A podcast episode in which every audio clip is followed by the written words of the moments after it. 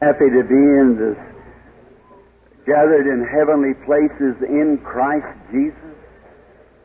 Hear the messages from the Lord, knowing that we are living again in the days of the apostolic church move. Oh, I'm so glad for this. The day's been a wonderful day. We have had some interviews with the people and so forth, and the Spirit of the Lord has been near, and we've seen great things take place.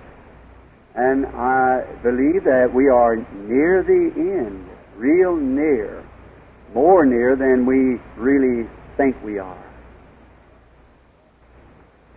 So tonight is another night that we have the privilege of this side of eternity together together to speak on His Word.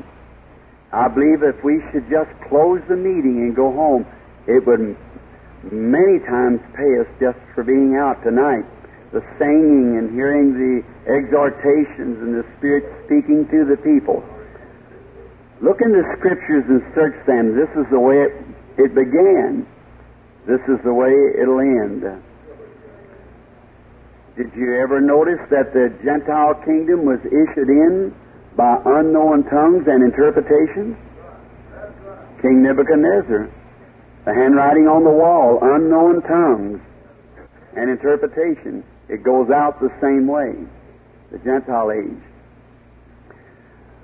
Or it would be so nice if we had a few weeks we could take speaking on prophecy and so forth. Uh, I asked Brother Jack Moore, my precious friend, today if it'd be all right if I announced something in the assembly tonight.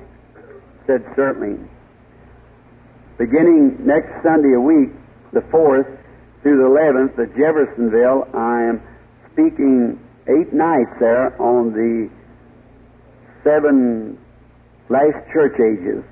I'm going to write a little commentary on it, and the Lord seemed to place upon my heart that I would speak it before the church, and it'd go on magnetic tape, and from that to the records, and from the records to the typewriter, shorthand typewriting, and then be out in print, which makes We've three new books coming off now, Visions, and then this book will come out. The seven last church ages. I believe that we are in that age. How come me to write it? I was looking back every time the Lord speaks to me, I place it down and then watch it and bring it to the people and show them how it comes to pass. I picked up a prophecy I didn't. I was a pastor of the Baptist church there. I didn't even know what a vision meant. Now, them things would happen. I call it falling into a trance. I didn't know to call it a vision at that time. I was just a boy. 1933 on June. I was on my way to Sunday school, and while I was getting my Bible, a vision came before me, and I was stopped in the floor. And here was what it said.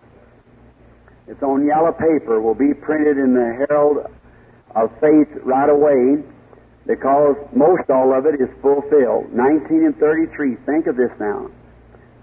Many, many years ago, about 28 years ago, it had taken place. Watch how accurate his word is. That we now have a president, uh, Mr. Roosevelt, and this Mr. Roosevelt will cause the world to go into a world war through his in his time of his ministration here the, as president. And Dan said, in during this time they have permitted women to vote, which will be a curse to the nation. They'll elect the wrong man sometime, and they did the other day. think of that. Said we will go to war with Germany and Germany will be fortified behind concrete and we'll take an awful beating at this place. The Maginot Line, 11 years before it was built. See, exactly. Said this new dictator, Mussolini, will take his first step towards Ethiopia and Ethiopia will fall at his feet. He did. He said that'll be his last. He'll end in disgrace. And I said it will come to pass before the end time comes that there will be a great woman stand up in the United States because the United States is marked woman. Her number is 13. And she'll rise up either be president or I put it in parentheses, perhaps the woman being beautiful and attractive will be the Catholic Church, but cruel at heart. And she'll lead the nation to pollution. And then it will come to pass that they'll have an automobile perfected into a place that I've seen a family driving in an automobile that was glass topped and didn't have any steering wheel in it. It was, and I seen the other day that it, and the popular mechanics that the machine is already invented. They can take it anywhere you want to by some sort of a, of this um, radar control. It sets your post to it, and it goes right on. You don't even need it, and it's glass top. Then I turned to look, and I seen in the United States as a smoldering something had burned it up. And down beneath there, I said, "Not in the trance, but I predict." Remember this. I guess this is tape two. I predict that these things will take place between now, 1933, and 1977, which will give us 16 more years if my prediction strikes right. Now, there were seven things spoke of that would happen. Five of them has already happened. There's two left to take place. It'll be that way. That's in the name of the Lord. It shall be that way. Oh, He's great. And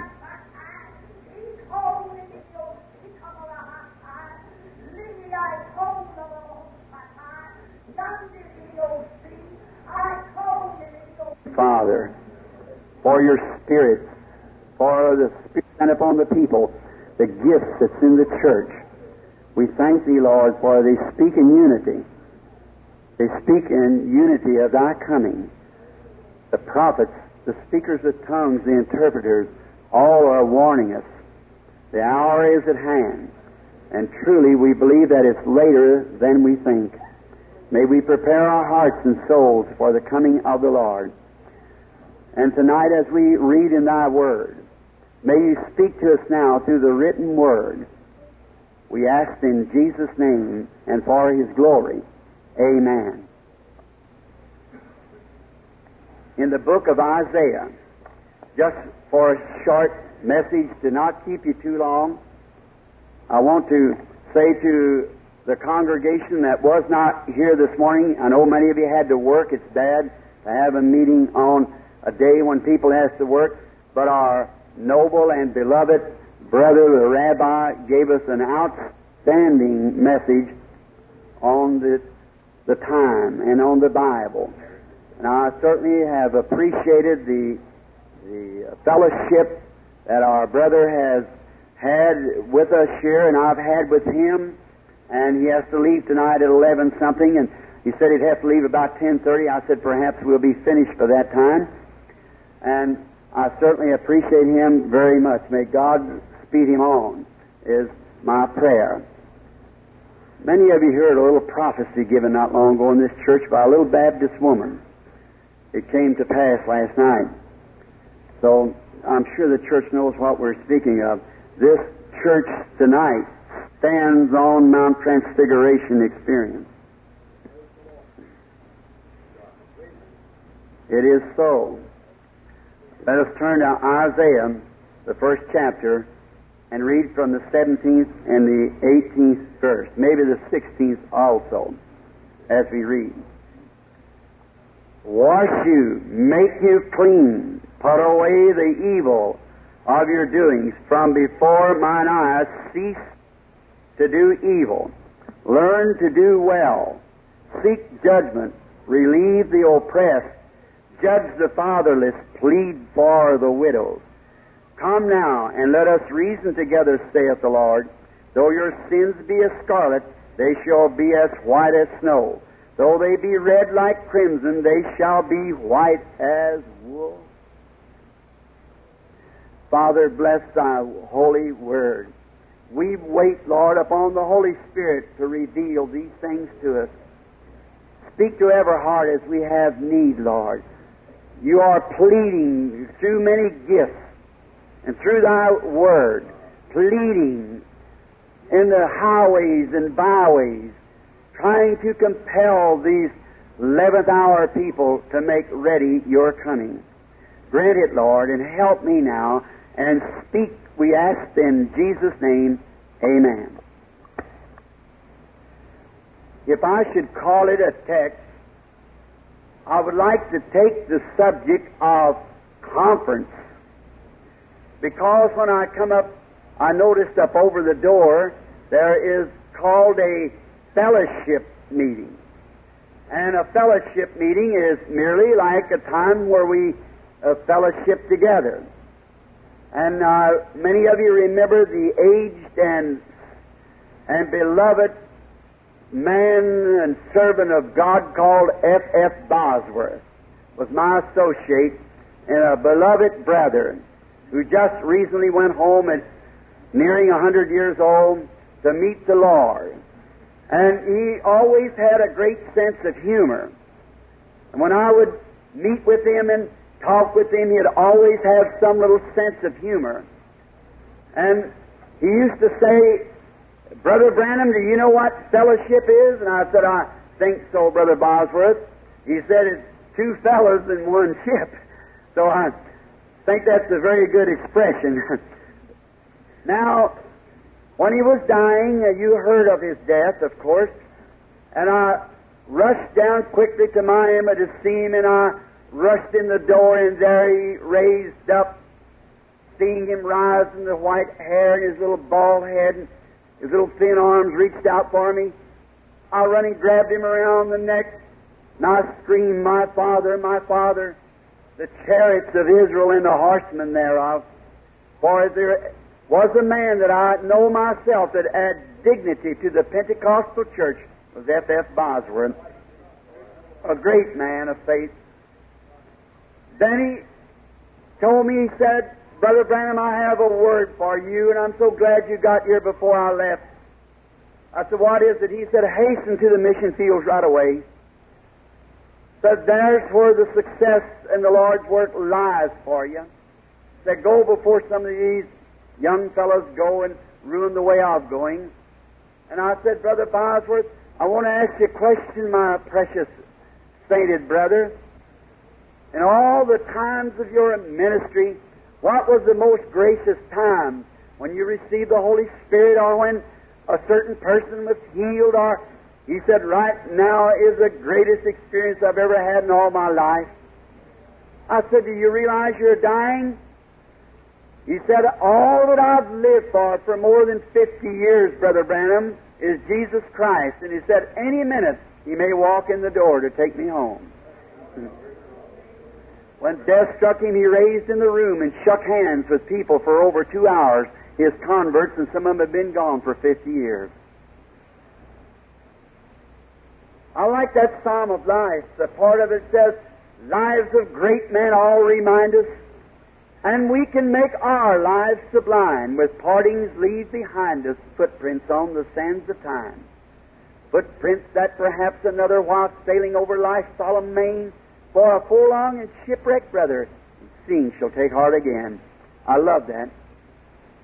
We meet together to discuss things. We hear so much about conferences lately.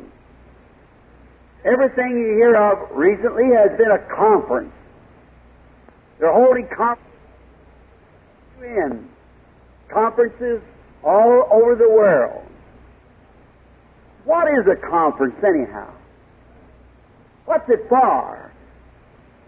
It's for when business or the heads of movements gets together and tries to solve out the best thing that they know to do. When usually conference is called in the time of a crisis.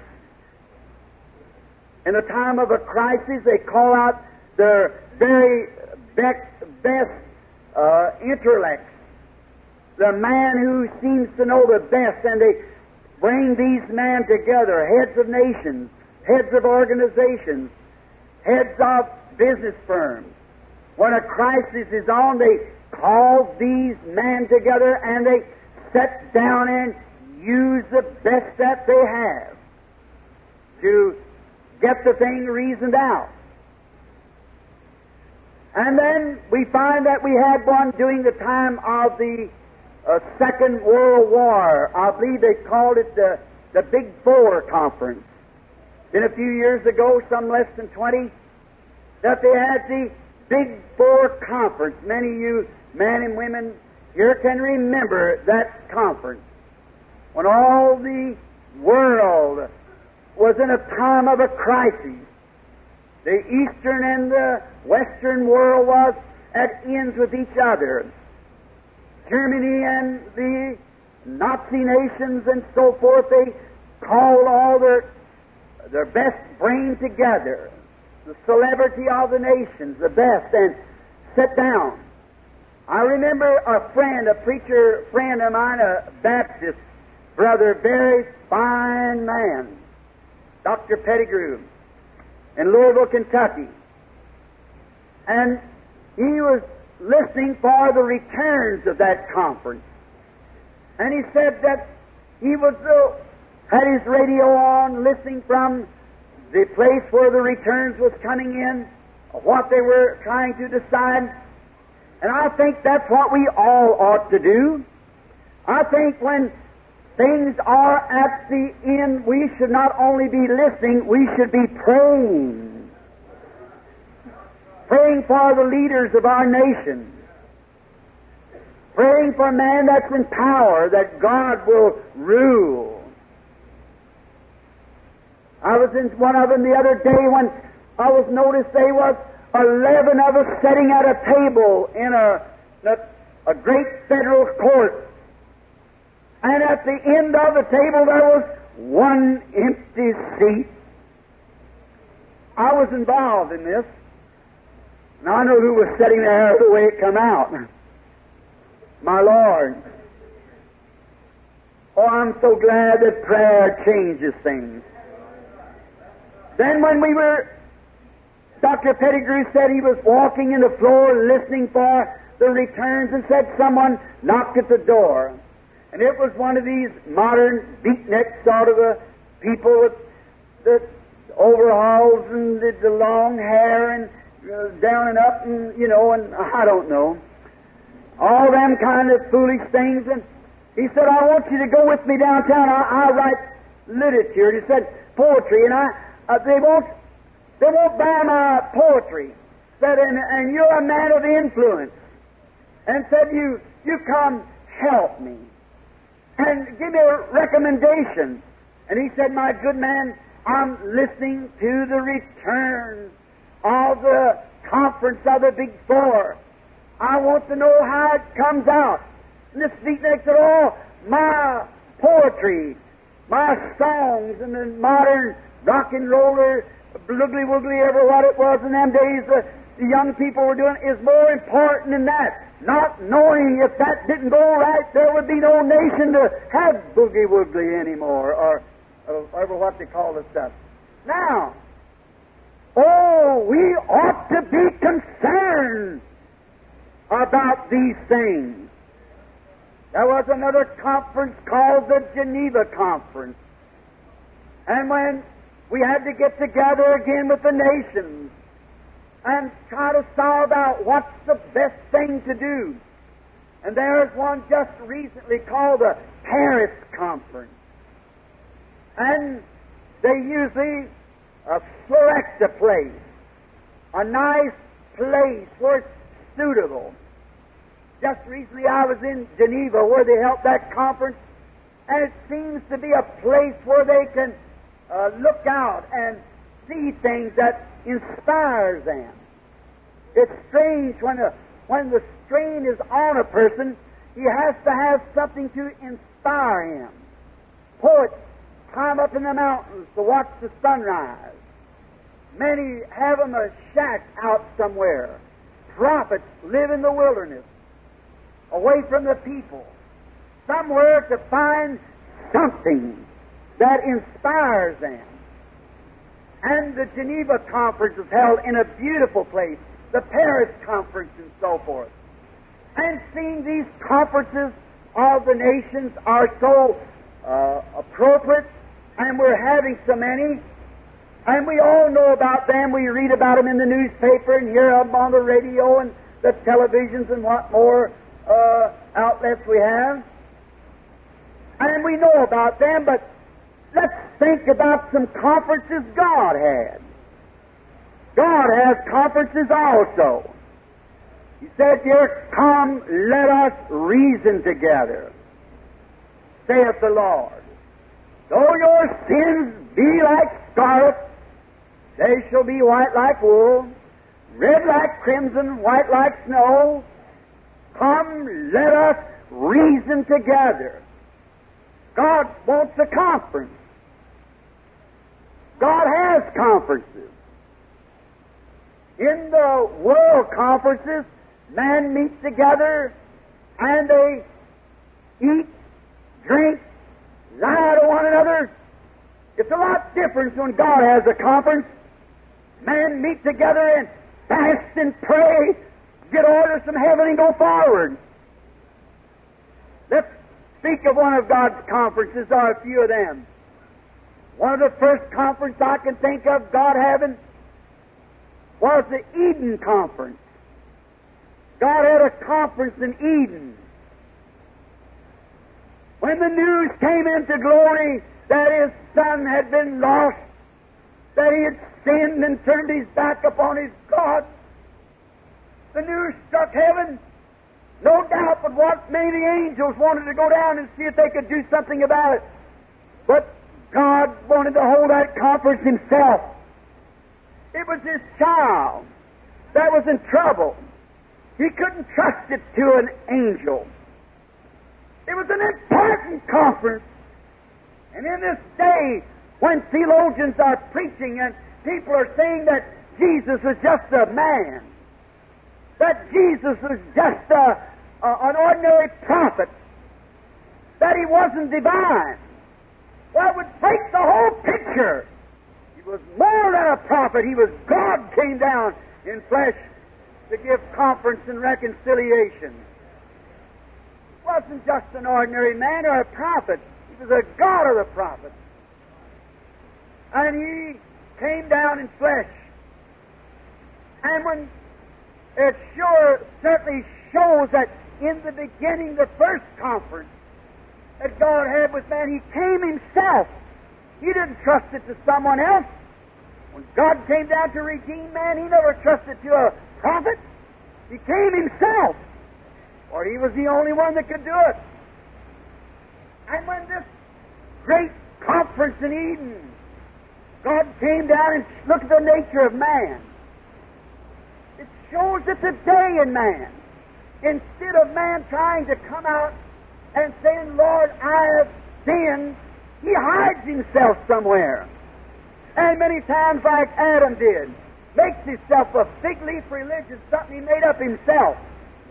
Some kind of a creed that he would say and hide himself. But just like it was with Adam, so will it be with every man who's trusted in creed. There'll be a time when you stand by God that your creed and fig leaf religion won't hide your sins. God made a way, a prepared way. Before he could talk to Adam, he could not talk to him naked. And he killed something. Something has to die. And something did die to make a covering that we could hold this conference with God. God must have selected a certain tree in the Garden of Eden. And he called Adam and Eve and threw those old bloody sheepskins in there and said, Wear these out here. What a conference. And when conference is made, there's decisions made. Then we to receive our decision and have to act accordingly. God had a conference with Adam and Eve and made a decision that it was God. That was God's remedy. And it never can change. There's no church, no creed, no man, no angel, no devil, nothing else can change that. God made His provided way for a sinner to stand in His presence. That was through the shed blood of the innocent one. And we're all born in sin, shaped in iniquity, come to the world speaking lies. We can no more save ourselves by our creeds and so forth than we could hold our bootstraps and jump over the moon. We are lost. And there's none of us can save one another. No man, no prophet, no priest. Take Jesus Christ, who is God in flesh, to save us. He has made the sacrifice. I see him standing there, Adam with his big manly body that was a very picture of health. When I was in Greece here not long ago, I seen a, a picture of some unconverted mind, a great artist who had painted a picture of Adam and Eve. It was a discredit to humanity. Eve uh, looked like an animal instead of a lady. Great hair hanging one side, her mouth setting sideways, and one leg bigger than the other, and, and oh, she looked horrible. That's what the conception of the unconverted mind. Eve was the most beautiful woman that ever walked on the face of the earth. He made her. Her eyes was like the stars in the heavens. And I see her standing there with an old bloody sheepskin around her. God was showing there at this conference what His plan was for the future salvation of the whole world. Watch Adam as he walks away. Those old bloody sheepskins slapping against his big manly legs and against hers as they were departing from his presence. It was only a prefigure of a picture. And we could turn our camera now to one morning down in Jerusalem. I can listen out the window and hear a noise. What is it? It's a priest saying, Away with such a man! I can hear a little woman run out in front of the crowd and say, What has he done? But healed the sick and raised the dead and brought deliverance to those that were in captivity. A big cruel hand would smack her in the mouth. Say, Would you listen to that woman instead of your priest? A cruel Roman whip a beating. It's kind of an awful picture, but let's raise up the shades and look. I hear something bumping down through the street over the cobblestones. I look out the window and I saw a little man with a white robe wove throughout without seam laying across his shoulders, packing an old cross as it bumps going down the street. His shoulders are rubbing raw. And as I noticed on his little garment, there's little spots all over it, and those spots, as he goes up the hill, gets bigger and bigger. After a while, they all run into one. Now, a great bloody splash against his legs. What was it? That second Adam. That seed of the woman the bee of death humming around his head as he goes up the hill, knowing that soon the devil will certainly had the wool pulled over his eyes there. The devil said, How could a man that claims to be God, how could he? I challenged him to do a stunt or one of his tricks in front of me to turn bread into uh, rocks into bread. He failed to do it. How could he stand if he's a prophet and let a Roman soldier put a rag around his face and hit him on the head with a stick and said, Now, if you're a prophet, tell us who hit you. And sat still. He's a faker. I'll come and sting him with my sting of death. I'll get him now. Oh, how he failed. When they hung him on the cross, that bee was humming around him. If a bee or an insect that has a stinger ever stings and anchors that stinger deep, when he goes away, he can never sting again. He leaves his stinger in the flesh. Death could sting a sinner and get by, but that time he left his stinger in a Emmanuel's flesh.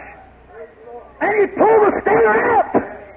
No wonder St. Paul could say, years after that, when the bee of death was humming around him, Oh, death, where is your stinger? Grave, where is your victory? But thanks be to God who gives us the victory through our Lord Jesus Christ. Death was conquered. The bee can hum around. The bee of death can buzz and saying, I got you. But we can point over yonder to an empty grave and say, Thanks be to God that gives us the victory through our Lord Jesus Christ. He can make a noise, but he can't sting. He ain't got no more stinger. When he anchored his stinger in the flesh of Emmanuel, God's flesh among us, it pulled the stinger out of death. That was God's idea at his first conference. Man, must live not by himself. He must not come with his own man made theories. He condemned it. He could not come with a man made creed. He had to come through God's provided way. The conference was settled. That was all of it. It was finished. Man must come by the sacrifice. Let's talk of another conference just for a moment. There was another conference, many of we could think of, but I'll just hit two or three here for a few moments. Let's think of the of the uh, the burning bush conference. There was at one time a burning bush conference. God's people had been taken down into Egypt. And there we know how Joseph was sold, a perfect type of Christ. And how that we've seen him dismiss every Gentile from around him to make himself known to his brethren. Very beautiful picture the day we're living in when the gospel's going back to Israel again. Jesus will make himself known to the Jew away from the Gentile. Then when we find out that after 400 years of bondage, and the Egyptians rose up there, and there was a Pharaoh who did not know Joseph, and finally come to a place they were made to serve with rigor. How the Egyptians made slaves out of them and beat them and drove them like cattle. God ordained a prophet to rise up. That prophet run away, married a beautiful uh, Ethiopian girl, and had a son, Gershom, and was well satisfied to inherit a lot of money from his father Jethro or his father-in-law Jethro, and was keeping his flocks on the backside of the desert. When all at once the cries of God's people come up before him, there had to be something done. God remembered. I'm so glad He remembers. He remembered His covenant. He remembered Eden. He remembered Abraham. He remembers every word that he ever promised, everything that he ever said. He's the infinite God. He remembered it all, and he remembered it. He made his promise. There's only one thing for God to do. That's keep his word. And to keep his word, he had ordained a prophet. But this prophet was a runaway re- out into the wilderness. He was a fugitive. He went out into the wilderness and was settled down. But when God ordains a man to do something, no matter how much he runs. God ordained to be a church in the last days. There can rise devils and demons and hypocrites, but God will have that church because He said it would be there. He'll do it. There's nothing else. God's able these stones to rise children of Abraham. And then when He found this a fugitive of His, this prophet Moses, out there very well satisfied with a beautiful wife, and a family and going to be rich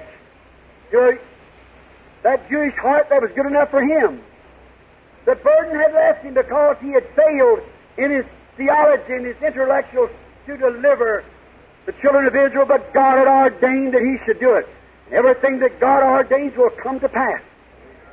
God's going to have a church. He's going to have a people. He's going to have someone to believe His gifts. He's going to have those who will speak with tongues, those who will interpret. He's going to have prophets, and He's He's going to do it because He said He would. God will have healing and salvation, and the Holy Ghost will fall, and He's able of these stones to rise children of Abraham. We Baptists, Methodists, Presbyterians, and so forth can turn it down as much as we want to, but God will have that church that's as certain as His Word said so. He'll do it. He remembers every word that He said. And the season it'll bring forth. There was Moses, satisfied, ready to stay down there. But God thought, uh, I've got to have a conference with that prophet. So he selected a certain place. Let's think it was a, under another bush up on top of a mountain. God ascended, descended from the heavens and set that bush afire. And he called Moses to a conference. Moses, in his weakness, began to plead. But when he saw God's glory, he was ready to go. Sometimes God's people is called into a conference with God where they meet God. You know, you have it in your house when the baby gets to the doctor, walks out and says, There's no, no chance for it to live. Your pastor says there's no such a thing as divine healing. Oh, that don't stop it. You're ready for a conference, and you're a different person when you talk to God. When you got a wayward boy or wayward girl, You can pray to a place where you bring God on the scene, where He'll meet you down in the bedroom, out there in the shed, down in the barnyard, wherever it is. When you have that conference with God, you're changed. Something happens. And the people who have those conferences with God and meet them, meet God, they act silly to the world after that. Look what a silly picture looked to Moses. Here was a great army down in Egypt, like Russia now had the whole world conquered, Egypt did. And here is an old man, 80 years old, whiskers plumb down to his belt line, gray hair hanging down his back. 80 years old. The next morning, had his wife set in the straddle of a mule with a, a, a young and under her arm like that, an old crooked stick in his hand, going down and praising God as hard as he can go. Say, Moses, where are you going? I'm going down to Egypt to take over. How silly. How it looked to the unconverted heart. What? He had a God. God commissioned you to do it. No matter how silly it looks, God is going to do it anyhow. The way it is with a Pentecostal man or woman. They might speak with tongues, they might run with their hands up, they might cut all kinds of signs, and even sometimes they think they're drunk or crazy. But they've had a conference. No matter what it looks like to the world, God did it anyhow. So it, it doesn't matter. Did not this say on the day of Pentecost, these men are full of new wine? Peter says they're not that way. The saloons ain't open yet. But this is that. Oh, brother, I've often made this mistake. If this isn't that, I want to keep this till that comes. This is that. And then, if you notice Moses, on his road down to Egypt, a one man invasion. But he did it because he had a conference with God and God had commissioned him and showed him his glory, and not even a nation could stand in his way. When God meets a man in a conference and fills him with the Holy Ghost and sets his soul on fire, there's nothing going to stand in his way. He's going down to take over. The children of Israel on the road back, they had another conference with God.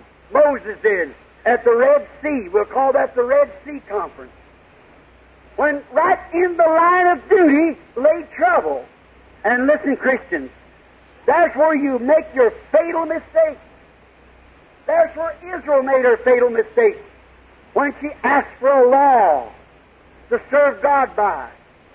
In Exodus 19, after grace had done provided a Savior, Moses, a prophet, done provided a lamb, done provided a covenant, done provided all these things, and yet they wanted something to do themselves. They wanted some theology.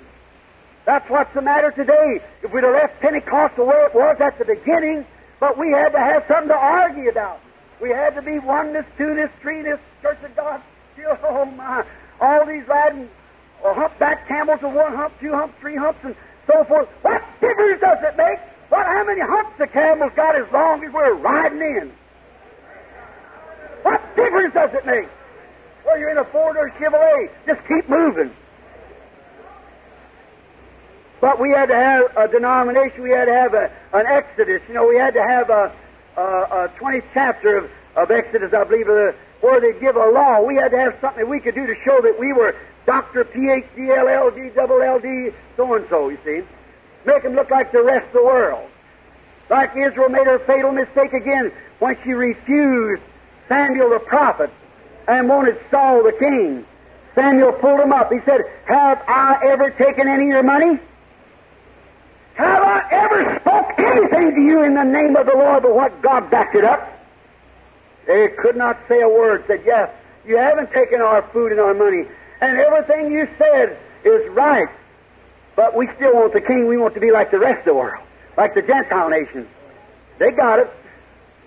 That's the way we do. We can't leave the blessing alone just the way it is. It's for everybody. We have to say, now, we belong to this church. We belong to this church to act like the rest of them. Pentecost is not an organization, neither can it be organized. Pentecost is an experience for whosoever will let him come, that he might drink of the waters of the Lord. It's an experience. The Holy Spirit living in Methodist, Baptist, Jews, and uh, what all? Proselytes and Catholics and whatever more. It's an experience that we experience when we have a conference with God. Talk it over with Him. So they come in the line of duty right up against the Red Sea, blocking off their path. Usually, when you have a conference with God and start to do something, the devil blocks it. He'll make you so sick you can't get up. He'll make every neighbor talk about you and call you a holy roller. He'll do something about it and tell you you're going down there to be old fashioned, let your hair grow out. You're, you're going to be an old number, a back number. The girls that you used to play bridge with won't think you're as pretty as you used to be. What difference does that make? You hold a conference with God and you quit playing bridge anyhow. That's right. That's right. Well, if we see we, we want to be like the rest of the people, we want to act like the Joneses. We're matching. Paint your steps red and watch the neighbors paint theirs red. You buy a Chevrolet and brag on it, watch your neighbor get rid of his Ford right quick. He's just got to act like you do, see? You got to act like him. You want to match experiences. I've often said I don't care whether my pants match my coat, my tie matches my shirt. I want my experience to match God's Bible. That's what the church ought to do. What they did then, that's what I want now. Why take a substitute when the Pentecostal skies are full of the real? Why would you take something that wasn't right? Take the real because God is ready to pour out His the promises into you and to your children. Preaching on that tomorrow night, if the Lord willing.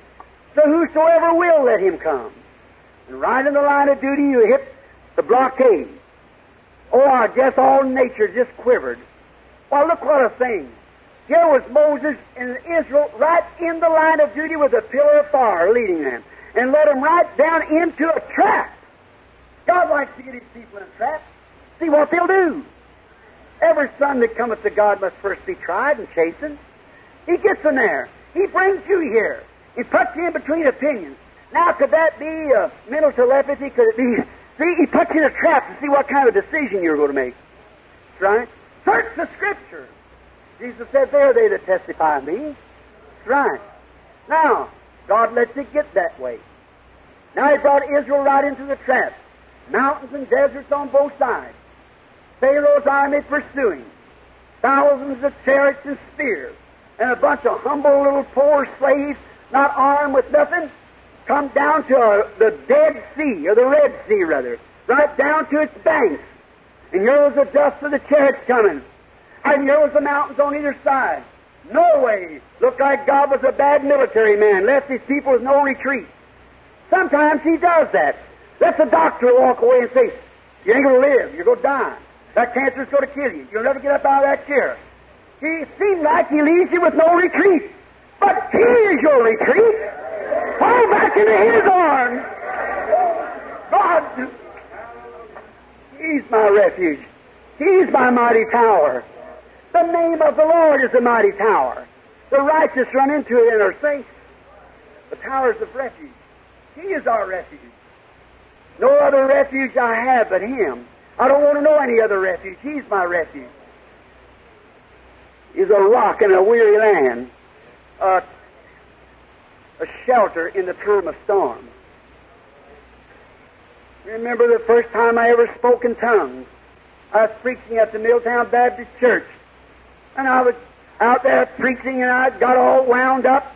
And all those Baptists sitting there looking at me. And the Holy Ghost came up on me, and I jumped out in the middle of the aisle and began to speak with tongues. I thought, well, what's happening now? I never knew anything about it. And when I started back, I heard my lips say this I'm the rock in a weary land, the tower, uh, refuge in a time of storm. Oh, how I wondered, everyone looking at one another like beasts in a yard looking like that, and I felt the same way because I didn't know, but I know something happened to me. Oh, I found a tower, a hiding place. I've never wanted nothing else since then but that spot, that blessed hiding place. Right in the line of duty, right under the fire of the enemy. There they was. Looked like all nature was trembling for them. What's the time? What's the, what's the Christian procedure? What is the thing to do in that kind of a tr- time? Hold a conference. That's right. When the church gets to a place that this is doing that, and this is doing this, and everything upside down. Don't quit the church. Hold a conference. Have a prayer meeting somewhere. Moses selected a place. I say, let's think it right back behind that rock. He got over there and said, Lord God, something like this. Lord God, great Jehovah, who met me in the burning bush, that experience has never left me. Now I've done everything that you told me to do. I'm standing in the line of duty. I've brought your people out here, as you said. Yonder hangs that pillar of fire. There stands Pharaoh's army. Here's the mountains and the Dead Sea. What must I do, Lord? Must I give myself up to Pharaoh? What must I do? I want you. I can see angels begin to set on each rock all around. Oh, what a conference. After a while, the Spirit of the Lord, I can see that pillar of fire move over. What was it? There was a decision made. What are you going to do? Give up? Go back and try again? Go back into the denominations in the world? No, sir. He said, Right. God never goes backward, never tells his people to go back to what Moody said, what Sankey said, what Finney said. Go forward. Amen. Trouble it is today, science is going to find God before we do. They're searching in the realms and got the lie detectors and things, and they can prove that there is a power. You see it the other day in, in the Look magazine, no, uh, it was in Reader's Digest, I believe, where they took the healer, and down in, is over in England, they opened up the churches to what they call the healers. And about 80% more people was healed than medicine ever healed. In England. Was that Newsweek, Dean, or what was it, you? Reader's Digest. All right. They took the healer to see if there was anything come from him. Put his hand under x-ray and let him pray. Put a piece of lead fall to find out if it was just his hand or if there was a power Let's see what Sankey said about it. What Moody said, what Knox, Calvin, or somebody else said about it. That's all right. They were they were God's people in that day. But we're moving on. Science can only go so. If you say this mountain be moved, don't doubt in your heart, but believe that what you said will come to pass. You can have what you said. Whatsoever it is, let it be. Untapped resources. A man said not long ago, said, I, I don't want to bother God. You know, I, I know He's awful busy. Nonsense. I, I don't want to, well, you can't exhaust His uh, bountiful blessings. Could you imagine a little fish about a half inch long out in the middle of the Pacific Ocean say, I better drink of this water sparingly because I might run out? Could you imagine a little mouse about so big under the great garners of Egypt saying, I better eat, uh, ration myself this winter to just two grains a day. I might run out before the new harvest. That's ridiculous. Well, it's twice that ridiculous, a thousand times more to think you can exhaust the mercies of a merciful God. Why, he's trying to force his way into you. Ask abundantly that your joys might be full. No way to exhaust him like a pump. More you pump, the fresher the water gets. Oh, I like that. Just keep pumping. Living out the spout where the glory's coming out. I love that. Now, Moses cried to the Lord, and the Lord said, Rise up and go forward. And when Moses went right straight and stepped his foot into the water, when that taken place, the Red Sea opened back and Israel crossed over to a great victory. They had a conference. That's what we always have to do is have conferences. Now I want to speak of another one right quick. There was a conference, as many of them we could speak of. But let's just not pass this one by. There was a Gethsemane conference one time. When it had to be brought after a victorious life, had defeated sickness, defeated everything in the world, he came to Gethsemane, and Father had to check up to see if he really wanted to go through it or not. When he led his disciples and they all got sleepy and laid down and went to sleep, but Jesus went just a little further. He always does that. You just go part of the way and watch him go a little further all the way. He's ahead of you all the time, making the way. He went just a little further. And then when he got out there, he knelt down by the side of a rock. Let's just think, I can see Gabriel come down. His great sword standing by his side. I can see woodworms. I can see the other great angels lighting on the rocks around. What was it? A conference table being set. Then that Holy Spirit of God, as we see on the picture of Gethsemane, that light which God is right, El Elohim, the self-existing one, when He came down into His presence, do you want to go through with His Son? What the angels are listening? What's going to be the result? The whole world lays upon your shoulder. Do you want to pay the price? Or what do you want to do? You can come right on now without death. There lays Calvary before you. There they'll spit in your face and they'll take you to Calvary. All these things. You'll die in agony with a crown of thorns on your head and your blood will drain out. Are you willing?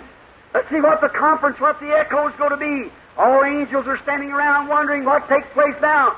The decision's made. What is it? Not my will, but thine be done. Oh, the angels unfolded their blessings and began to minister to him then, preparing him for that great hour. A conference was set.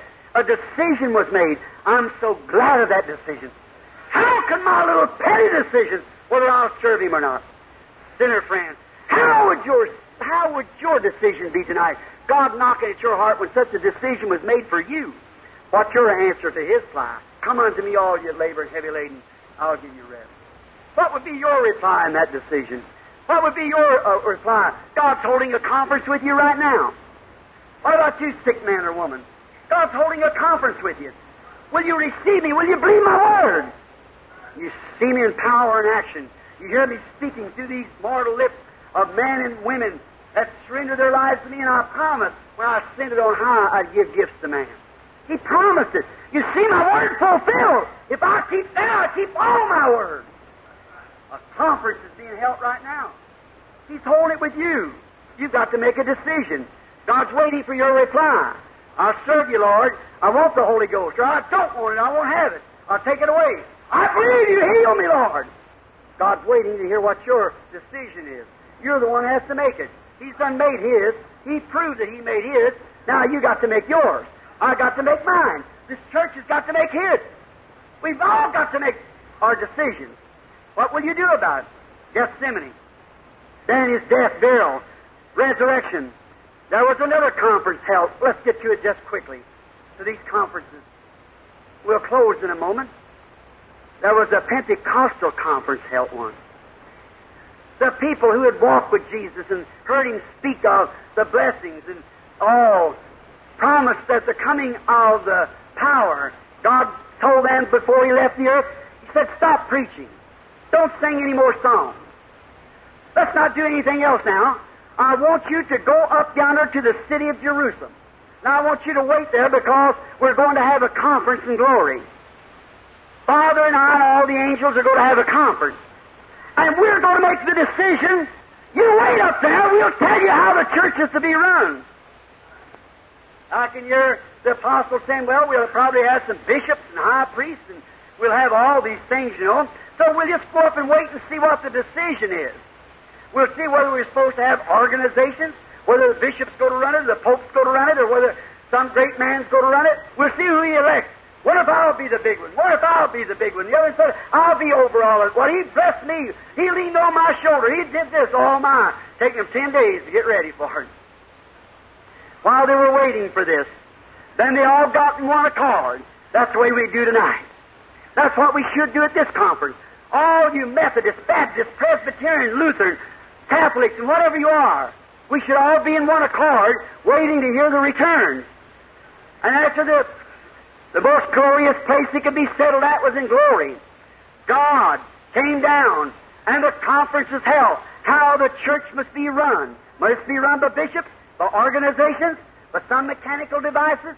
How must it be run? And they were 120 all in the upper room waiting. All right, the returns came.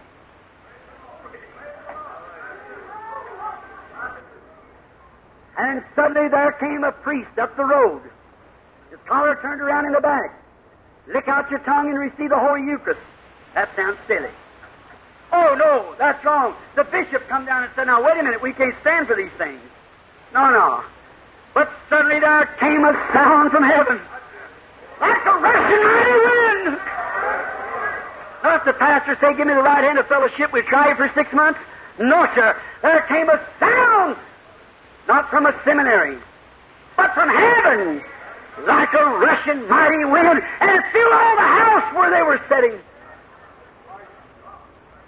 And that big pillar of fire that led the children of Israel, the ancient Israel, through Israel, separated itself. And tongues of fire set upon each of them. God dividing Himself in the church. One to be prophet, one to be apostle, one to speak with tongues, the other to do something else. God dividing Himself. One God worked in three offices. One God called the fatherhood. The same God lived in a man called Jesus, called the Son. Now He's in His church called the Holy Ghost, divided Himself in His universal body. Hallelujah, the mystical body of Jesus Christ that's born of the Spirit of God. Therefore, as it was said by, the, by our rabbi brother this morning, our beloved one, by unity together, we are not divided. The devil tries to divide us by his mechanical devices, by saying, I belong to the assemblies, I belong to the oneness, I belong to this, I belong to that. But we are not divided. God gives them the Holy Ghost who obeys Him. And both sides has received the Holy Ghost who obeyed Him. We are not divided. All one body are we. That's our conference purpose. We are not divided. We are one body. The Holy Ghost, God dividing Himself, making sons and daughters, setting upon that pillar of fire, divide Himself, and a tongue of fire set upon each one of them. And they were all filled with the Holy Ghost and began to speak with other tongues as the Spirit of God gave them utterance. There were dwelling in Jerusalem bishops, archbishops, popes, and so forth. Great men, all nations under heaven. And when the council come together and they said, Well, these men are all full of new wine.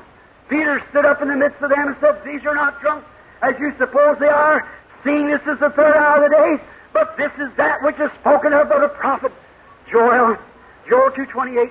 And it shall come to pass in the last days, say last days, plural, two days, last 2,000 years, saith God, I'll pour out my Spirit upon all flesh. Jew, Gentile, Greek, bond or free, male or female, I'll pour out my Spirit upon all flesh, and they shall prophesy my sons and daughters. I'll show signs in the heavens above and in the earth below, pillars of fire and vapors of smoke. Said, let me freely speak to you, the patriarch David. For David said, The Lord said unto my Lord, Set thou on my right hand to make the enemy's footstool. Moreover, my flesh shall rest in hope, because I will not leave my soul in hell, neither will he suffer his Holy One to see corruption. Let me speak to you, the patriarch David, for he's both dead and buried, and his sufferers with us this day. David's both dead and buried, and told them of what they had done. But said, This same Jesus, who you have crucified by wicked hands, God has made him both Lord and Christ. Amen. Excuse me. I didn't mean to walk around. Maybe something's making me walk. Anyhow, I got on my walking shoes. Oh, I want to take a trip someday like Enoch and walk around. Standing in Brother Outlaw's church not long ago in Phoenix, Arizona, they were singing the song, We're going up, up, up, up, up. That's why I thought I was gone. said the first round, climbing a ladder, said the first round was justification, the second round, sanctification. The third round, glorification, then the Holy Ghost came down. I started up, up, up, up, up, up, up, up, up, up, till I struck that milky white way. I thought if we go any higher, we're going right from this church. That's what we need today, is strike that milky white way to Calvary. Rise in the power of the Holy Ghost. Lay aside our creeds and differences. Start up, up, up, up, up. That's what we need to do. Going up. That was the Pentecostal conference. They started preaching divine healing, the power of the Holy Ghost. Peter told them what to do on the day of Pentecost. Said, Repent, every one of you. They said, What can we do to receive this? How can we get saved? Peter said, Repent and be baptized, every one of you, in the name of Jesus Christ, for the remission of your sins, and you shall receive the gift of the Holy Ghost. For the promise is into this generation. And that's all. The days of miracles shall cease. That might be in the old lady's birthday almanac, but that's not God's Bible according to Acts 2. That's right. He said the promise isn't to you and to your children and to them that fall, even as many as the Lord our God shall call. That's God's decision. That's His conference. When they were saying, what are we going to do? Oh, the brains of the church and the power of God met together. The power of God said, This promise isn't to you and to your children. To them that's far off, even as many as the Lord our God shall call. As long as He's still calling, His conference decision still meets every requirement. He'll pour out His as long as God's still calling sinners to repentance. He's got the Holy Ghost to pour into them. Promise isn't to you and to your children.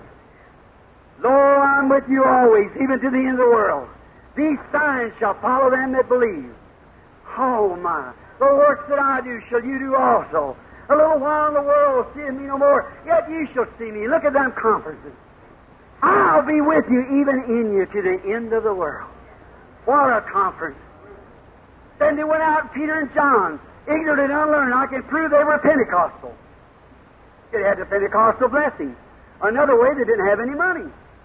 They went to the gate called Beautiful, and there laid a man crippled from his mother's womb.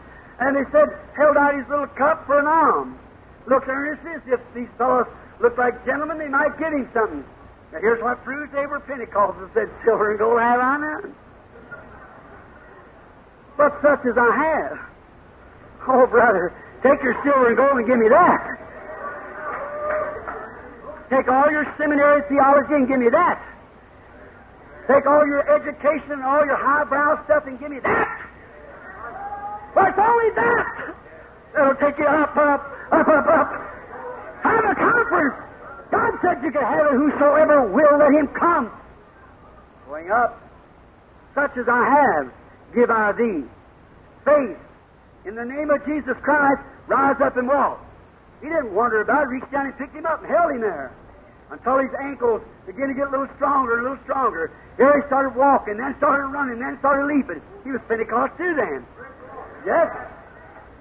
He was a holy jumper, and he went down through there just a jumping and a leaping and praising God. If that ain't Pentecost, I never seen one. I can prove to you that Israel was Pentecost. When they overcome and seen the taskmasters, like you overcome, seen the whiskey, the cigarettes, and all the other things laying behind you dead in the Red Sea of the blood of Jesus. You know what happened? Moses sang in the Spirit. Miriam beat a tambourine. And all the daughters of Israel beating tambourines ran up and down the bank dancing in the Spirit. If that ain't a Pentecostal meeting, I don't know what one is. Somebody said to me not long ago, said, Brother Branham, you're preaching this new kind of salvation, aren't you? I said, No, sir. Said, ain't you got some of this new salvation? I said, no, I got a new case of the old salvation. right. I said, this is the oldest there is. Uh, when was it organized? I said, before the world was ever founded. But how do you get that? I said, Job 7, 27 said, where was you when I laid the foundation of the world, when the morning stars sing together and the sons of God shouted for joy? Well, this old time heartfelt sky blue sin killing religion shouting, well, my, it's older than the Bible, it's older than the hills, it's older, it's older than the earth. It's not new, it's something old. Just being a new case of it. Don't get inoculated from it. Come to it. So then, they were just as usually have. The papers all begin to criticize or whatever it was, and they, they pulled them in before the Sanhedrin Council. And they had a conference. The world had a conference like this at Geneva, and so forth. They said, What are we going to do with these men? Said they can go out and preach, but don't them name that name Jesus. Don't you preach some more in that name. They beat him and threatened him, said, if ever we hear you mention Jesus again, we're going to do something horrible to you. Peter and John walked out of jail that morning out from the conference, and they went over and said, you know what? I believe we better call a conference. so they go to call another conference. Now let's call it the Acts 4 conference. In Acts 4, they all come together, and they were telling different experiences, and they called a conference, and they got on their knees, and called a conference. They wanted to call on God to ask what they could do. Should they retreat? Or should they, or what must they do? Should they preach divine healing? Should they compromise? What must they do? And they begin to pray like this, all with one accord. Another Pentecostal meeting. all with one accord. I imagine that was a noise, don't you imagine so? Everybody saying, Why did the heathens rage? Why did the people imagine a vain thing? Truly, the stretching forth of thy holy child Jesus, his hand, to heal the sick. And when that conference began to be held, and they began to call out to God, the returns came. Boys, maybe you better be careful. You might get in jail. You better kind of take it easy.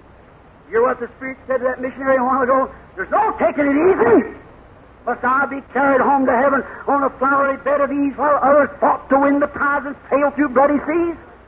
What do we expect to be carried home on a basket of flowers? Let me fight. Let me show some scars. So I was reading an article, a little poor book, said that Caesar was going to ask and he's going to ride in a great chariot, and he wanted some of his soldiers, an honorable soldier, to ride with him down through the streets of this great jubilee. And all the warriors trimmed their plumes and polished their shields and their helmets, getting ready to pass by Caesar to review to see who he'd choose to ride with him in this great parade. And said all these warriors walking perfectly, straightly, walked by, stood with their salute, and said all along Caesar looked at each one as he come by. Said after a while a little bitty old soldier crippled up his arms, scarred all over his face, and everything, walked by. He felt ashamed of himself and kind of bowed his head and started away. Caesar said, Wait a minute! Wait a minute there! Come back here! The little soldier walked up and fell down on his knees. He said, Yes, great emperor. Said, Where'd you get them scars? What you all up about? He said, I got them in the battlefield, fighting for my emperor. He said, You set up here by me. You want to ride. I don't care whether I'm a DD, PhD, or double LD. I want some scars to show that I've been in the battle.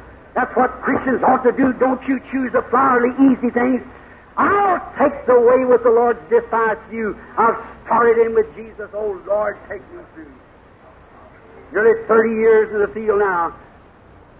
Too far gone to turn back. I want to go on. Whatever the end is, that lays in God's hands.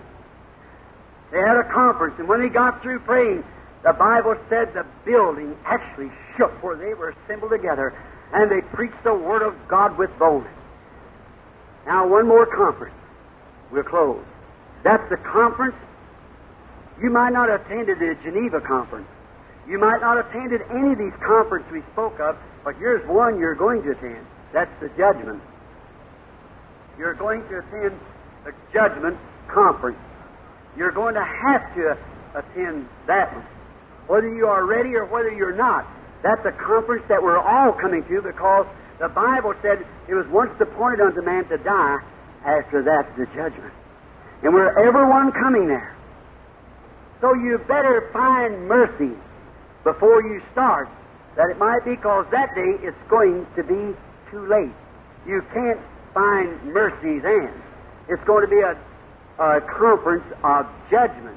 And every soul is going to be there to answer for the deeds that you've done in this life. And you're going to be there. Just as sure as God wrote the Bible, as God made the heavens and earth. Friends, as sure as we're in this building tonight, and more sure, you're going to attend that conference. And you're going to ask for mercy, but you won't receive mercy. This is the day that you receive mercy. But the time will come then at the conference, you'll be judged not with mercy, but by an angered God. In his anger, and if a righteous man be scarcely saved, where will the sinner and ungodly appear? Let me show you how close we are at that judgment conference. Did you notice another conference I want to speak of just a second? Just briefly touch it. They had a conference here the other day. I don't know whether you know it or not. Well, uh, some people we, we, we who are in touch with God, I think we ought to enlighten our people. What's going on?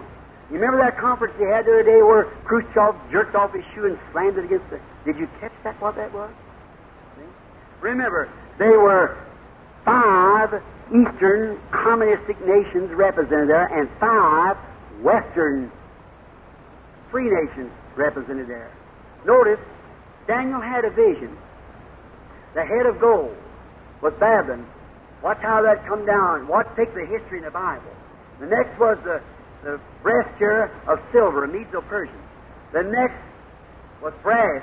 Each time it got harder and harder, and it showed that the Gentile image could not stand because gold is the heaviest of all of them, and it was top heavy.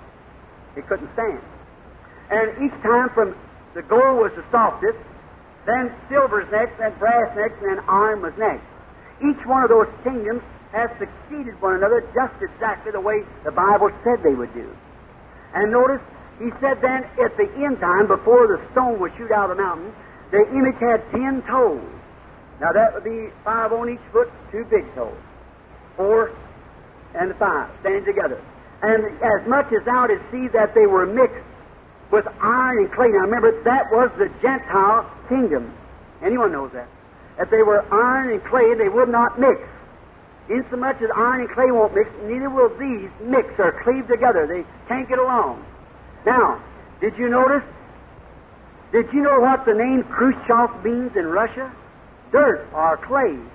He was the head of them kingdoms. You know what Eisenhower means, the head of this? Iron. Iron and clay, and they couldn't mix together. He took his shoe and beat it on the. There's no mixing together. They can't mix. They won't cleave one to the other. Do you see, friends, the next thing left is the stone to be cut out. The coming of the Lord.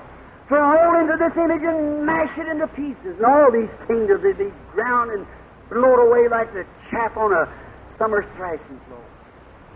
We're at the end time, brother. Sister, can't you see where we are? Listen, thus saith the Lord. Repent. I predict three curtains in the name of the Lord. There's one called the Iron Curtain, which will be Russia. Watch Red China. That'll be the bamboo curtain. They're horrible, but watch that purple curtain that's rising in the United States and over the world. The Roman Empire, the cruelest of all of them. Remember, in the name of the Lord. Get away from it!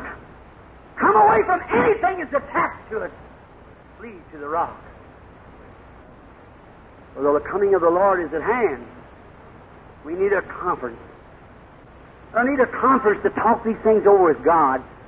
The church is at the end of her road. Let us pray.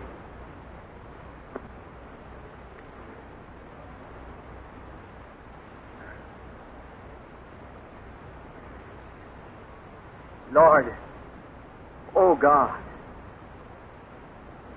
we know the coming is nigh. This has been a warm spot in my heart, Shreveport, Lord. I, I just thank you for this little open door still. For a nation, still there is the privilege that we have of opening these doors. No soldiers are coming in to arrest us and take us out here and mash us in the street. But it won't be long, Father. We see all these things happening. Oh, let us prepare now, Father. Let us get oil while there's some to sell. Not sell, but just to receive. I pray that you'll bless your people tonight. Bless this little broke up message. And give glory to your people. I ask this in Jesus' name. Amen. See, I don't know about the prayer card. I don't. What's Billy Paul? No prayer card. Well, you believe anyhow? You, you believe with all your heart? I wanted to preach this tonight. Maybe he'll give prayer cards tomorrow night. They named it, but I tell you what did it. I was, I was so broken down. How many knows that visions almost kill you? Jesus, one woman touched his garment, The virtue went from him. You know that? This little Miss Schrader here, I was talking to her today in there. You wonder why she lays like that? She has the gift of prophecy. That's what does it. Daniel saw a vision was trouble at his head for many days. People don't realize what that is, see? You but God is still here. God knows all about it. You don't have to you, you don't have to come up here with a prayer card. I feel the Holy Spirit right now. I feel His blessings and His glory. How many out there are suffering and needy? Raise up your hands. Knows that I don't know you. I don't know where I can find just all of you or not.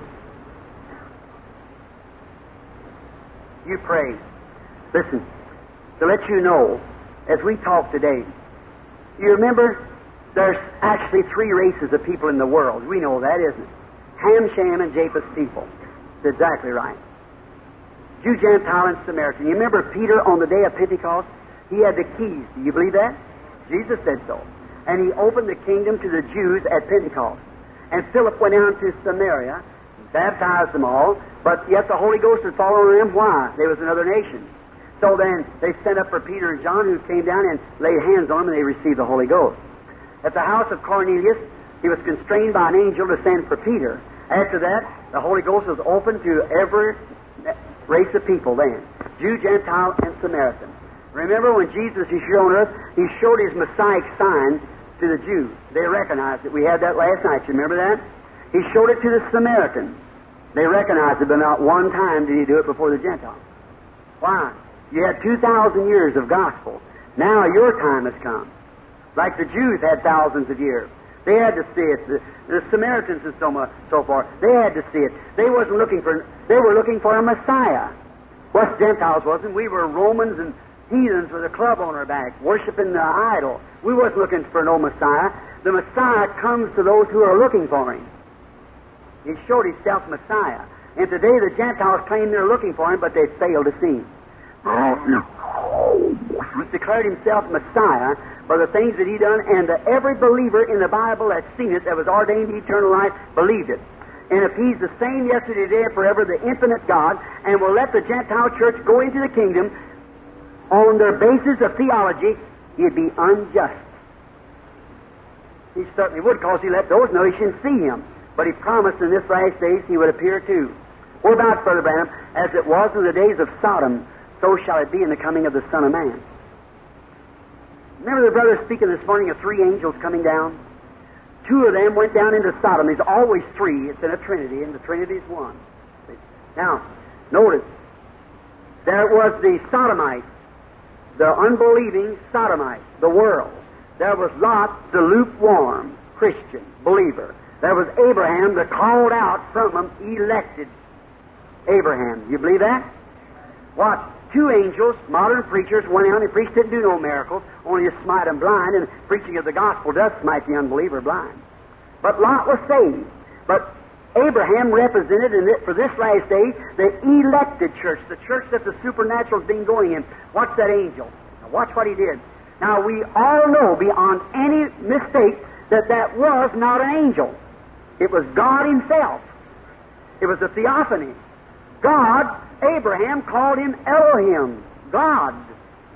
And he stayed back and talked to Abraham. Now, watch the sign he gave Abraham that the, not when the world was destroyed by water, you remember when it was destroyed by water, he said as it was in the days of Noah, they're eating, drinking, marrying, giving in marriage, and it was in the days of Lot. See? Then you can interpret that. Watch this angel when he came. First thing he said to Abraham, professed that he was a stranger. Just two men coming in. Abraham, with the Spirit of God, even recognized as those were men of God. When he told Sarah to get some bread ready, while he went and killed a calf and let the servant dress it and brought out. Now wait, that was God. A man said to me not long ago, Brother Branham, you wouldn't think that was God. It was God. The Bible said it was. He eats the flesh of a calf, drinks the milk from the cow, and eats corn cakes, I suppose it was. And eat butter. God Himself. Well, he said, Well, how could he be in flesh? You fail to know who God is. God's a creator. What are you made out of? Sixteen elements. Cosmic light and petroleum and calcium and potash. Well, God just reached over, got a handful of clay, and went, ah, Step in there, Gabriel. Step in there, woodworm. Michael, whoever it was, load one for himself. Walk down there and eat. And vanished. Hallelujah. What does this body mean? My God can speak it by a spoonful of ashes. I'll come forth anyhow. As I told you, I was combing these three or four hair I got left. My wife said to me, said, Billy, you're getting completely bald-headed. I said, I haven't lost a one of them. She said, pray tell me where they are. I said, you tell me where they was before I got them. Everywhere they was, they were there waiting for me to come to them. Amen. Hallelujah. What is it? You will ever have your head numbered. I'll raise you up in the last days. Hallelujah. My body was laid out on this earth before there was even a life on the earth. The calcium and petroleum and stuff God's a contractor. He laid out all the bodies like he's going to build a subdivision. He knew we'd be here. He knowed I'd be here before the world. He knowed I'd be standing here before there was a world here. He knows you'd be sitting in the seats you are. He's infinite. Certainly, He knows you. What are you scared about? He put your name on the Lamb's Book of Life before the foundation of the world. The Bible said He did. What are you worried about? You got the Holy Ghost sealed into the kingdom of God. How long? Until the day of your redemption. Amen. The church is scared. Don't be scared. Fear not. Only believe. That's what God wants. Sure. Great powers of God.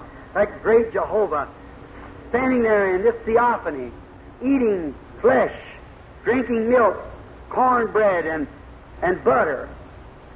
And then he said, Abraham, where is your wife, Sarah?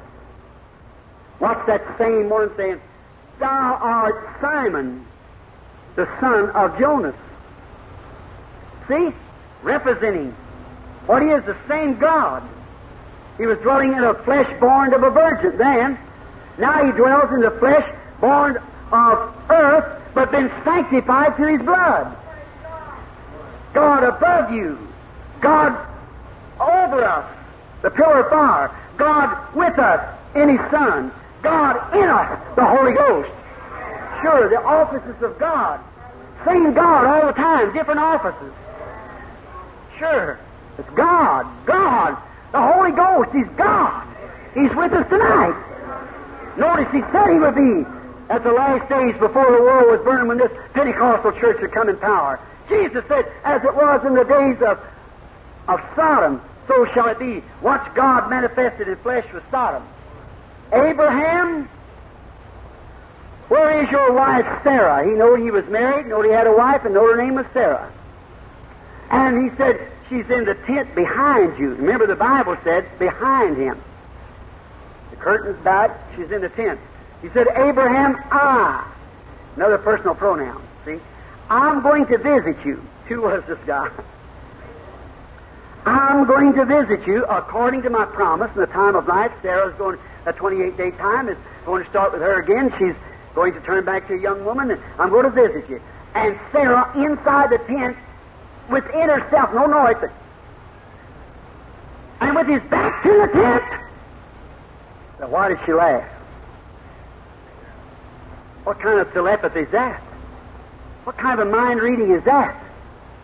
What was it? It was God in flesh. And Jesus was God in flesh. And the Holy Ghost tonight is God in flesh, showing to the church, bringing to pass His promise. Glory. Oh, Church of God, rise on the wings of the east and fly away from this thing. How you go to dig deep enough to get over it, get under it? How you go to hide from it when it'll blast a hundred feet in the ground for a hundred miles square? Well, a concussion break plumb through to the lava, but there's an escape. Oh, going up, up, up, up, up. That's all. I'll raise him up at the last day. You sick? You believe it? He's here. May he represent himself. I don't know. Pray. Every one of you pray. Now, Lord, I don't know these people. I don't know them. But that they might know that the same God, the same God that dwelt in human flesh, down there before Abraham, and when he come in a body, virgin born, with blood to take away the sin of the world, the sacrifice of Jehovah who dwelt in him, when he said, It's not me that doeth the works, it's my Father, he dwelleth in me. Me and my Father are one. I and my Father are one. My Father dwelleth in me. And he did the same works that he did when he dwelt in that body standing there before Abraham. Promise that the he that believeth in me, the works that I do shall he also. I've preached a hard message of conferences. We're in a conference. We're calling on you, Lord. You make the decision. Are you the same yesterday, today, and forever? I've tried to preach your word just the way it's wrote. I've tried to stand on that.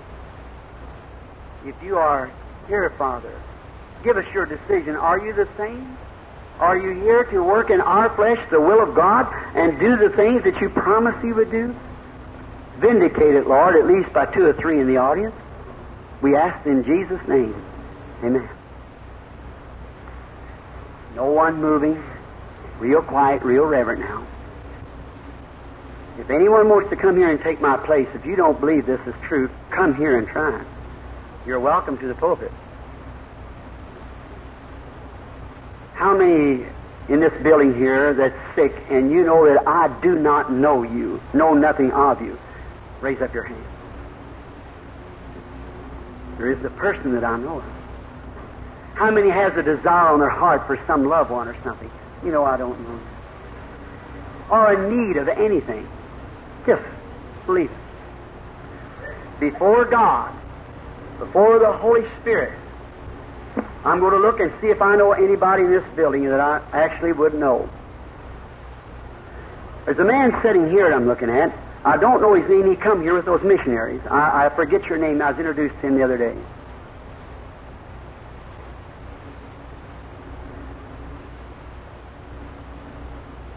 This man here waves at me once in a while, but I don't know him. I don't know who he is. I'm just looking to be sure that I. I know Sister Schrader sitting here. Of course, Jackie, Brother Moore's daughter, and there's my daughter-in-law, Lois. And isn't this the lady here from up at Hot Springs that I talked to this morning, Sister Humbert? What say? Humbert. I know her. Outside of that, I don't know anyone out there. I'll catch the platform maybe tomorrow night if you want. All right? Let's see. The Bible said, Prove me, saith the Lord. Is that right? Now you be sincere and you pray. Let me turn my back and see if God keeps His word. If the God that dwelt in that flesh down there that man, that theophany or whatever it was, the God that dwelt in Jesus Christ, through Jesus, everybody thought he talked double. But sometimes it was him talking, sometimes it was the Spirit talking. Now remember, Jesus was God. We're not God. He had the Spirit without measure. The fullness of the Godhead bodily dwelled in him. But we have the Spirit by measure. Well, now, if I took a spoonful of water out of the ocean, that would be comparison. You'd never miss it. Well, that's the Holy Spirit's on me and on you. But remember, if I and Jesus had the whole ocean was in him, all of it. But if I took a spoonful of water out of the ocean, the same chemicals that's in the entire ocean is in that that spoonful. Every chemical in the ocean's in there. It's in the water. It's the same spirit, but not as much of it.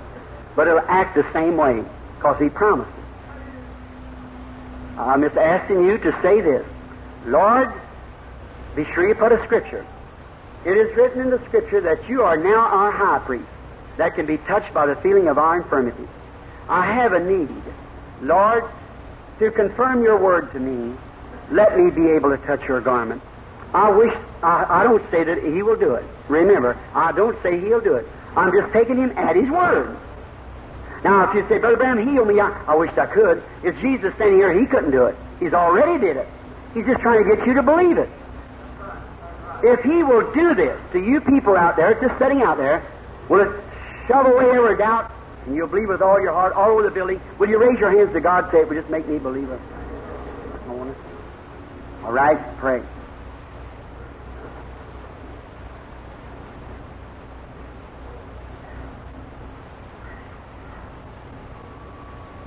Now, Lord, this is not for a show. This is to confirm your word. You keep your words, I believe every one. Now there's men and women out there just in need like the people was the day that you were on earth. Like the woman touched your garment. You're in glory tonight, sitting at the right hand of the majesty. And you're a high priest, you said, that can be touched by the feeling of our infirmities. We cannot heal. We know we're not healers. But you make yourself known that you're still God. Let someone, Lord, have faith enough to touch you this time. I pray that that you let me, your unworthy and unprofitable servant, be able to relax myself and get my own self out of the way, that you might speak your mysteries to your church to confirm it. Father, Moses wasn't worthy of going down to Egypt, but you chose him. Peter the fisherman wasn't worthy to be a apostle, but you chose him. We are not our own, we are Bob. I'm not worthy to be your servant, but you have chosen. None of us are worthy, but you have chosen. Let it be tonight, Lord, that the hard part of your words will be performed, that the people might know that you are God, and I'm telling them the truth. Now, the people are looking and they're wondering, and the Bible has plainly said, if there be one among you who is a prophet, I will speak to him. What the man says is the truth comes to pass, then hear him. Father, I'm saying this that they might believe the message that I'm preaching to them. I pray that you will confirm I have spoke of you. Now speak, Lord, that I have told the truth. Grant it, Father, as I wait on you for a pull of faith from somewhere. In the name of the Lord Jesus.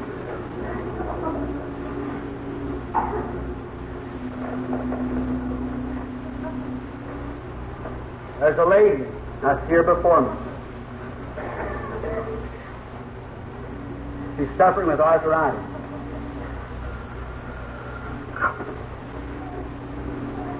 Here she sits right here. Hand up like this. That's true.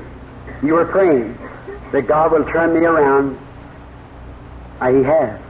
Your arthritis is gone.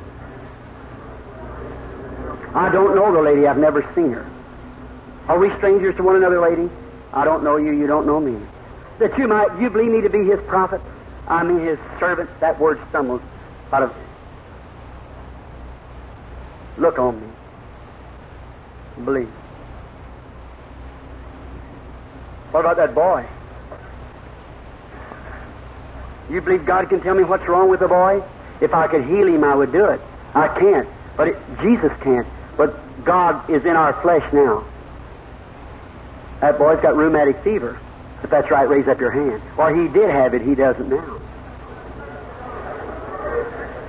If thou canst believe.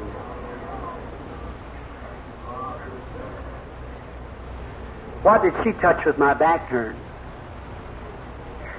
She touched the high priest. Do you believe now?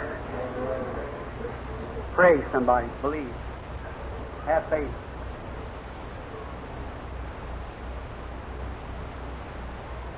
There's so many of them. So many.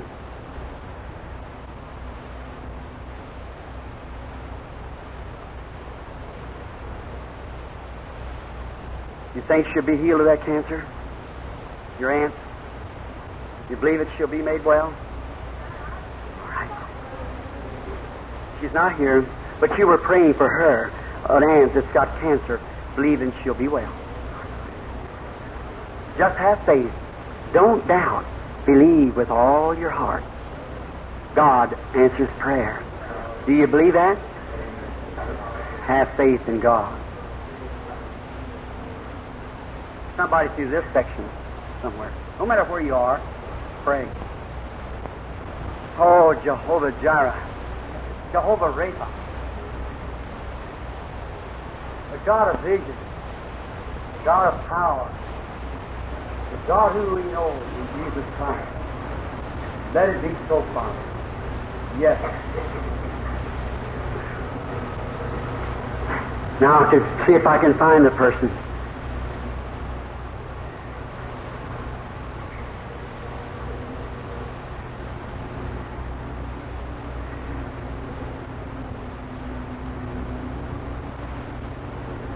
I'm looking at someone back there seems to be near. Ted Dudley? Was that Ted sitting there? Thought it was. Right in here, is it, Ted? It's right behind you. A lady back there. Yes, it's not her stick. She's praying for her son. That's right, an elderly lady. He lives in Mississippi. A sinner that you're praying for to be saved. I've never seen her in my life. Is those things true, lady? Raise up your hand. Is God still working in human flesh? What about you all back in that part? Do you believe? Back in there? Pray with all your heart. He who knows all things. I pray thee, Lord, knowing the heart of man. Not that man might be known, as you spoke in tongues this morning, but the message said there's prophets in the midst. We know that's you, Lord. Who would you speak to back there? Yes, a young man.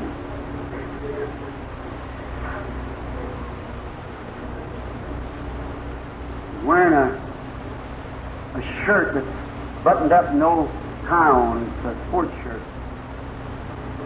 Here. I don't know you, young fella. I've never seen you in my life. Do you believe me to be his prophet? You're from away from here, from a school. Have faith. You're praying for your little brother. He's a spastic. You're in Texas at this time, but your little brother's from a country that's got mountains in it. It's Idaho. Your name is Mr. Hunt. Believe on the Lord Jesus Christ and receive what you've asked for. Oh, the rose of Sharon, the lily of the valley, the morning star, of the Alpha, the first and the last, the root and offspring of David.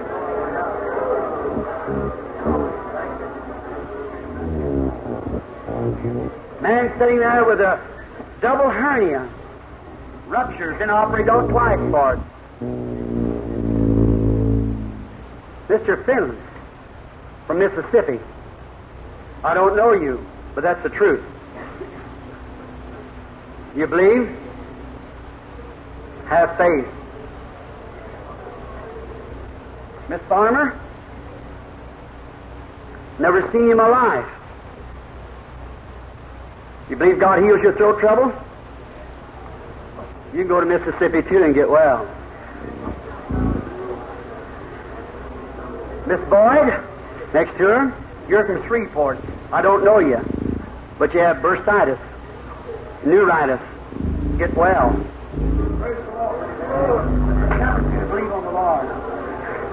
I'm not he, but he's here.